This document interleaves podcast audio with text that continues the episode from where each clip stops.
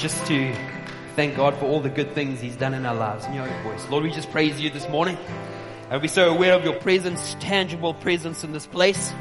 And Lord, we sang, "It is well with my soul," and we declare that prophetically, even though at times it might not be true. We declare it prophetically because we believe that You're the one who can make my soul well.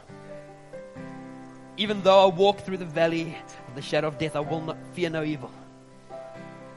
Because I can do all things through Christ who strengthens me, and we praise You for that this morning. So I want to pray for this family, this congregation. And my prayer is, Lord, that even though they might be going through the valley of the shadow of death, that they would not fear evil, because You are with them and You want to strengthen them and they can trust You. So Lord, we just praise You this morning and thank You for being our God, the God who loved us so much that You took away our sins through Your Son, Jesus, who took our place on the cross. We praise You for that in Jesus' name. And everybody says, amen. Amen. You may be seated.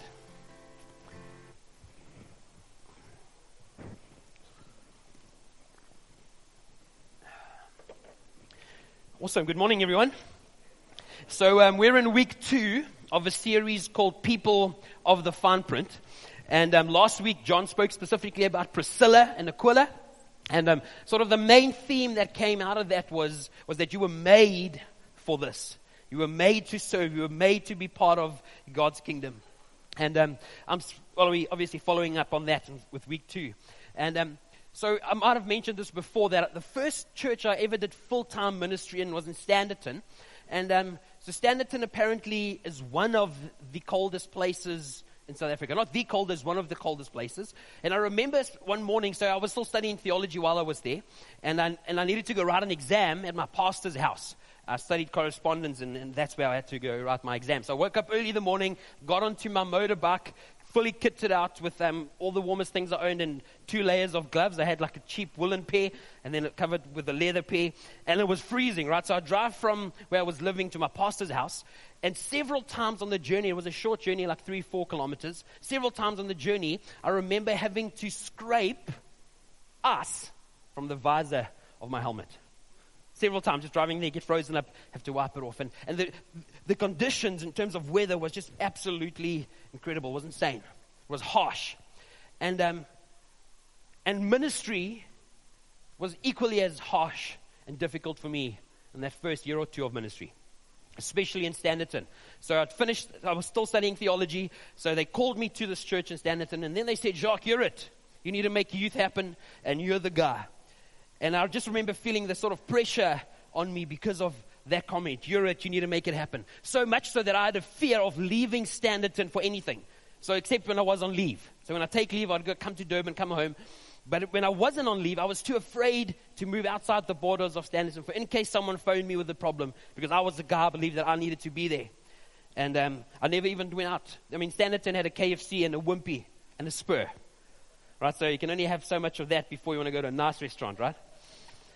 Didn't take Cara, my wife, anywhere at that stage. And I remember one day we were planning to go out for a Saturday to Secunda. Believe it or not, yeah.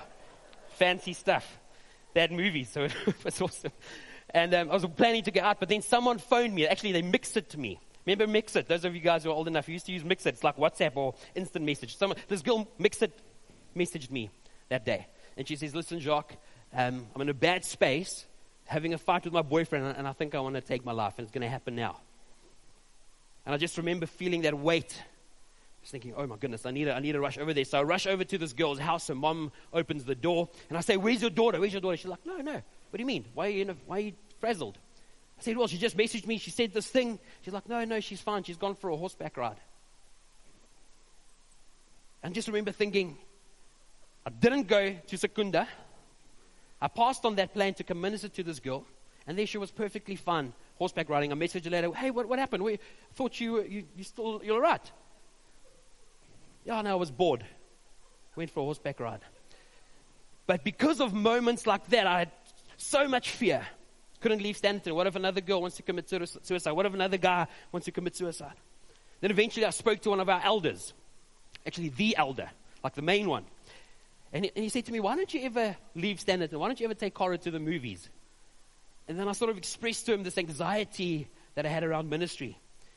And he gave me some sort of version of, Jacques, when you're gone, we'll still be here, because church is better together. Some version of church is better when we do it together. And I just remember feeling the release that day. Because the ministry model, or the model that I adopted for doing church, was the Old Testament temple model. The Old Testament temple model said you had these few holy or sacred places. You had these holy or sacred texts that could only be interpreted by a few holy or sacred men. And that was it. Ministry was, I needed to do it. It was very exclusive. Only a few people could do work for God in this model. And I discovered some really, really cool things while preparing for this message. So all of the priests from the Old Testament, they're from the order of Levi. So they're from the priestly order of Levi. Jesus, on the other hand, was from the priestly order of Melchizedek, which is a higher order. So all the priests from Levi's order, when they were all sinful. They were human beings who needed to purify themselves. They were all sinful. Jesus, on the other hand, was sinless. Higher order. The priests from the Old Testament, they would sacrifice bulls and animals to cover sin. Jesus sacrificed himself. The Old Testament priests would sacrifice continuously, ongoingly, for the Jews. However, when Jesus sacrificed himself, there was one sacrifice, no more sacrifices, once for all, for everyone. Everyone was included in this message. The Old Testament priests, the priestly order, was exclusive, as I mentioned. You couldn't become a priest. You can't just wake up one morning and feel God's calling on your life and say, hey, I want to study theology, then become a priest. You needed to be born into this priestly order of Levi. Very exclusive. Only few men could do this. But Jesus' priestly order, Jesus' model of ministry, or Jesus' model of doing church, when you receive Christ, you are born into his priestly order. And because of Jesus, 1 Peter says that we all now are priests. And we also get born into priesthood, or priesthood, because of Jesus. So when you become a believer, we move away from this Old Testament temple model that was done only by a few holy men into a new priestly order where the whole church, every single person who believes in Christ gets born into the new priestly order, and every single one of us are now priests. I want to read you a passage of scripture. It's from 1 Peter 2, verse 5. It says this. Actually, I'm going to read from verse 4. It says, as you come to him, Jesus, the living stone, rejected by humans, but chosen by God and precious to him. Verse 5 says, you also are like living stones, are being built up into a spiritual house, to be a holy priesthood, offering spiritual sacrifices acceptable to God through Jesus Christ. So if you're new to church, why do I mention these two sorts of priests and these two ministry models? Very simple. If you're new to church, you don't understand this. Jesus died for your sin. You deserve to die, but Jesus took your place. That's awesome. That means you can now go to heaven, have a relationship with God. But not only can you have a relationship with God, he's also given you a purpose. Because you're a priest now. Believe it or not. You're a priest and he's given you a purpose. And God wants you to discover your purpose and lean into your spiritual gifts. I need you to know that because Jesus has washed away your sin. Even though you might be guilty, you're guilt-free because of what Jesus has done for you on the cross. Powerful, powerful message. Old Testament model, few people were highlighted. The New Testament model, the model that Jesus introduced, already mentioned, all of us are priests. The awesome thing with that is there's a lot of people who you don't know, a lot of people who are in the fine print. So I want to read you a passage from Colossians, and it's Colossians 4, from verse 7. It's a long passage, right up to verse 18. So let me just be honest with you. It's not a captivating read, okay? So it's like in the final greetings, when I read this thing, I'm like, yeah, it's slightly boring for me. It might be riveting for you. But if you're like me and you might get bored throughout, I'm going to make it slightly interesting. So what's going to come now is a list of people in the fine print. There's a list of names that's going to be read. And I want you to count how many people are in the fine print, how many names come up as I read through this passage. Okay, so I'm going to read from verse 7 of Colossians 4. It says this. So it starts off with a name. I'm giving you the hint. The first word is a name. So count that. Tick the box, okay? Tychicus will tell you all the news about me. He is here. He is a dear brother, a faithful minister and fellow servant in the Lord. I'm sending him to you for the express purpose that you may know about our circumstances and that he may encourage your hearts. He is coming with Onesimus, our faithful and dear brother who is one of you. They will be telling you everything that is happening here. My fellow prisoner, Aristarchus, sends you his greetings, as does Mark, the cousin of Barnabas. Jesus, who is also called Justice, also sends his greetings. These are the only Jews among my co-workers for the kingdom of God, and they have proved a comfort to me. Epaphras, who is one of you and a servant of Jesus Christ, sends his greetings. He is always wrestling in prayer for you, that you may stand firm in all the will of God, mature and fully assured. I vouch for him that he is working hard for you and for those in Laodicea and Hierapolis. Our dear friend Luke, the doctor, and Demas sends his greetings. Give my greetings to the brothers and sisters at Laodicea and to Nympha and the church in her house. After this letter has been read to you, see that it is also read to the church of Laodicea, of the Laodiceans, and that you in turn read this letter from Laodicea. Tell Archippus, see to it that you complete the ministry you have received in the Lord. I, Paul, write this greeting in my own hand. Remember my chains. Grace be with you. Exciting passage, eh? Yeah, I know. So how many names did you pick up? 15? How many do you say? 13. I'm hearing 12 over here. 12. Okay, there were 11 names. Good. Yeah, well, I said people of the fine print, Janice. No, that's very good. That's very good. There's 11 or 12 names in this passage, okay? And these are all people that had become part of or born into Christ's family and had received a purpose and a calling. And they were leaning in to what God has called them to do. I want to highlight verse 10 real quick, okay? I want to speak about this specific guy today. Verse 10, we read about Mark sending his greetings, but Mark was the cousin of Barnabas. So they don't know who Mark is, but they know who Barnabas is. It's like someone saying, hey Jacques, on Friday night, Kevin's going to come to your church and his father is the president. It's like Mark isn't the important person, it's Barnabas, he's the cousin of Barnabas. So who is Barnabas? And this is the person of the fine print that I'm going to be speaking to you about this morning. So we read about Barnabas all over the place, especially in the book of Acts. And the first place I want to highlight to you this morning is in Acts chapter 4. Acts chapter 4. So Barnabas, or the church, was born into an incredibly economically difficult time. So people were struggling financially. And then this guy Barnabas, when he's mentioned, says that Barnabas had a piece of land. He decided to sell it. Maybe he thought, I'm not going to take me back much. He sold this property, took the money and gave it to the apostles to help care for all those people in need. So we see Barnabas, the first time I read about this guy in Acts chapter 4, we see that this oak sees a need and he fills a need. Sees a need and he fills a need. Has anyone ever heard of a guy named Edmund Hillary? Edmund Hillary, if you're slightly older, I mean, that's just slightly older than me. That means you've heard of Edmund Hillary. Anyone, please quickly, just hands. I'm not going to ask you to. No, it's nice. Okay. So some of you don't know who he is because he's if he was alive today, he would have been very, very old. So Sir Edmund Hillary was the first guy who ever put his foot on the highest place of the earth called Mount Everest. It's 29,000 feet above sea level. So not only was he called Edmund Hillary, later on he was knighted by Queen Elizabeth II and called Sir Hillary.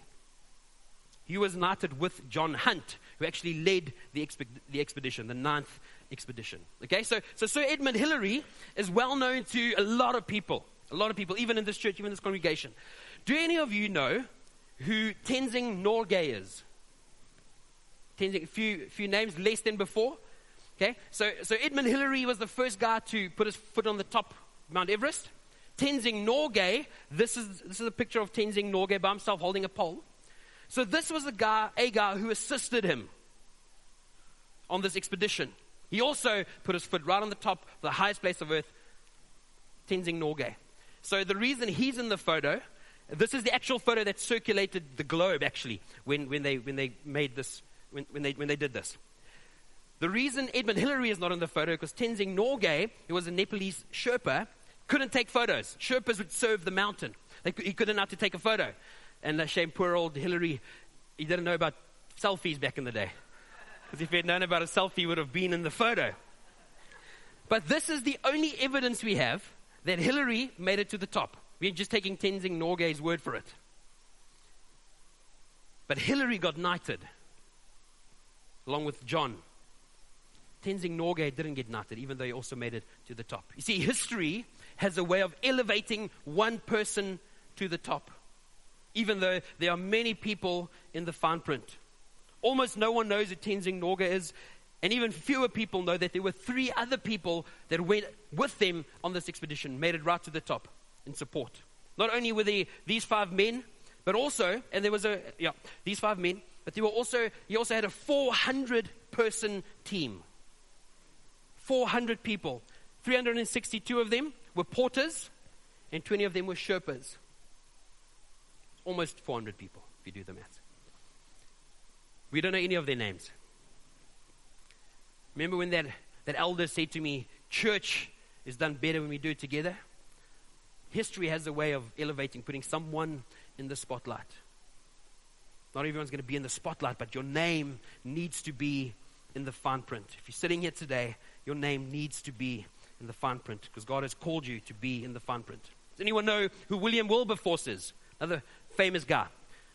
A lot of people. So William Wilberforce is known as the man who abolished slave trade in 1833. Famous guy. Everybody knows who William Wilberforce is. A lot of people know who he is. He made the spotlight. He actually got a movie devoted to him. Does anyone know who Thomas Clarkson is? Am I seeing no hands? Okay. Say again? You're not that old. That's right, because Thomas Clarkson was born in 1760. So Thomas Clarkson, when he was 19 years old, wrote an essay. It was a Spanish essay. It was titled, Is Slave Trade Lawful? He wrote this essay, entered a competition and won. And this thing stuck in his heart. He realized that the world had a need, using people as slaves, and he needed to fill a need, needed to fight against this. But because he didn't have the political background, he didn't have the weight, he didn't have the influence, he needed to approach someone. So he approached a parliamentarian, Methodist parliamentarian, who had some weight, who had some influence, and his name was William Wilberforce. The guy who was known for abolishing slave trade, but actually seems to be inspired by Thomas Clarkson through an essay that he wrote. His name is in the fine print, but slave trade was abolished because of him. You might be in the fine print this morning, but I believe that God wants to do great things through you. We read about Barnabas again in Acts chapter 9. You can read from verse 21. So Saul was persecuting Christians. Then at some stage, this guy meets Jesus. He becomes a Christian, and now he wants to go preach and tell everyone about Jesus, but Christians were suspicious of him. They were afraid of him, right? Obviously, because he was persecuting Christians. And then we read about Barnabas. And Barnabas is the one that stood up for him. You can read that in Acts 9. He was the one who stood in the gap for him. He was the one who vouched for him. And I wonder if Paul's ministry would have been so effective if it wasn't for Barnabas. This guy who's in the fine print. Paul gets elevated to the top. But Barnabas was the one who cleared the way for him, even though he was in the fine print. Does anyone know who Edward van Antwerpen is? If you do, I'll be very impressed. Because Edward van Antwerpen is originally from Cape Town, first year medical student, and he just joined our church a few months ago. He'll be in the evening service if you want to come meet him. Please do. This oak is just absolutely phenomenal, speaking about finding a need and filling a need. So he joins our church and he says, "Hey Jacques, what can I do at youth?" So I said, most of our spaces are full in terms of leadership. Would you please come serve in operations? So operations is very practical, hands-on sort of work, and we need to set up sound and equipment and set up things. So it's hard work. And he says, I'm in. Later on, we send him a message. We're like, "Hey Edward, so we've got an offering talk coming up at youth. Is there any way you would consider?" Before he even said consider doing it, he says, "I'm in. I'll do it." And this guy rocks up here with no notes, and he does an offering message, and I was like, oh my word. This guy's doing operations, but he's definitely gifted as a communicator. Then Funky Fishbowl, it's happening this week. We phone him up again, he's like, "Edward, Funky Fishbowl," he said, "I'm in."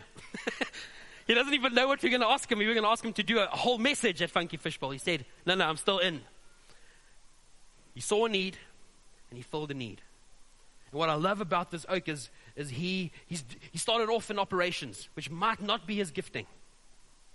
He's definitely gifted as a teacher, but he still faithfully serves in operations, and he's sort of leaning in, getting closer to a space where he gets to do what God has called him and made him to do.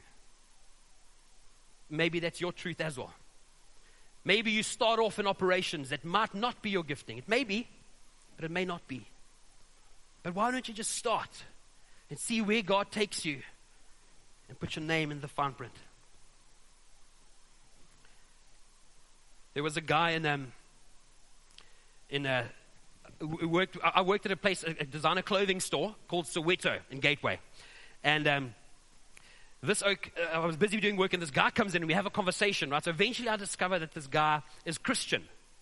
This guy's Christian. And he asked me what I'm going to do for the rest of my life. I was like, no, I'm going to go into full-time ministry, but I'm going to minister exclusively to Afrikaans people. And he looks at me and he frowns and he pauses. I'm like, bro, this is a long pause. I wasn't comfortable with pauses back then. And he says, "Why would you only minister to Afrikaans people?" And I said, "I don't know." And he said, "Why would you limit yourself to ministering to only a people group?" And I said, yes, you're right. Yes, thank you, Barnabas. Thanks for encouraging me. Thanks for speaking to me. I don't know what his name was. I saw him again like years after that at a conference. I couldn't remember who this guy was. Saw this face. Who are you? I don't know. You look familiar. That night I remembered, God reminded me, that was the guy who said to you, don't only minister to one people group. I don't think I would be here today. Here at Westville Baptist Church. Westville Baptist Kerk. That's why I so gewees het. But I'm not there because of one guy in the fine print whose name I don't even remember. Maybe you're that guy. That's what Barnabas did. Stood in the gap for Paul. If it wasn't for Barnabas, Paul wouldn't be where he was. This guy encouraged me. If it wasn't for this guy who encouraged me, I wouldn't be where I am today. He leaned into his spiritual gift. You read about Barnabas again in Acts chapter 11, verse 23. And Barnabas, just if you didn't know this, actually let me read the verse to you. It says this. When he arrived, so he arrived at a church, a brand new church that was launched. And this church was thriving. At that stage, they were only preaching to Jewish people, and a lot of Jews came to faith. Because they were a new church, the apostles decided that they needed to send someone reliable, which was Barnabas, to go and see what they're preaching is okay. It's actually theologically sound.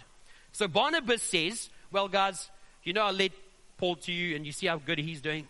And then, also I sold one of my properties, and I gave to the church. Actually, I'm done with this. I think I've done enough now. He doesn't do that. He doesn't do that. He just says, yes, I see a need. I'm going to fill a need. So he goes to this church. And then eventually he sees what's happening, and listen to what happens in verse 23. He says, when he arrived and saw that God's grace, or what the grace of God has done, he was glad and encouraged them all to remain true to the Lord with all their hearts. And then it says, numerous people were added to the church from that day. So Barnabas arrives, he encourages them. The reason I keep saying encourage, because the word Barnabas, the name means son of encouragement. Barnabas' real name wasn't even Barnabas, his real name was Joseph. And he got sort of this nickname as the son of encouragement because this guy was leaning into his gifts. Isn't that incredible? He does what he was called to do so well that people recognize the gift in him and they call it out of him. Son of encouragement, just like this guy did to me at Soweto, the clothing store. Son of encouragement. We also know that Barnabas was a priest from the priestly order of Levi. He was born into priesthood. He couldn't become a priest. He was born into it. But then he meets Jesus. Then he gets born into the priestly order of Melchizedek, which is from Jesus. And we see his ministry move. I love this. We see his ministry move from doing a few tasks at the temple to all the world. When he discovered that God had called him to be a priest, gave him a purpose, he ministered not only at the temple, but wherever he went, he leaned in and encouraged, and the church exploded because of this one guy leaning in. Let me ask you a question, then I'm going to wrap it up. Why did God allow these 11 names to be included in that passage in Colossians? Why did he allow it? Because he had one chance to write the Bible, right? It was probably expensive to produce these documents. Why include these names into the fine print? Why not just give the essentials, the stuff that we really, really need to know? Unless what God was trying to say to us is that these people were included because I invited them in to be involved and to build my kingdom. That's why they were included. Your name is written in the fine print because God is inviting you to step in and to lean into what he has called you to do. I'm going to wrap it up. First thing I spoke about was the temple model. Remember, we don't belong to the old temple model anymore. Each of us are a priest. We're a priesthood of all believers. If you see a need, please, won't you fill a need? Won't you start like Edward in operation somewhere and allow God to move you to where you need to be? See a need, fill a need. And won't you lean into your gifts, your spiritual gifts? If you don't know what your spiritual gifts are, you need to ask God. You need to speak to Moira. She's right in front of you. She was also on MC this morning. Speak to Moira so she can set you up with a spiritual gifts assessment. You need to discover your gifts, and you need to lean in because you're in the fine print. Allow God to use you. Let's pray. Father, this morning we're so aware that nothing is by accident. You included those 11 people because you wanted their names to be there so that we could discover them in the fine print. Thank you for telling us that we are part of the fine print, that you want to use us, that you want to include us in your kingdom. We praise you for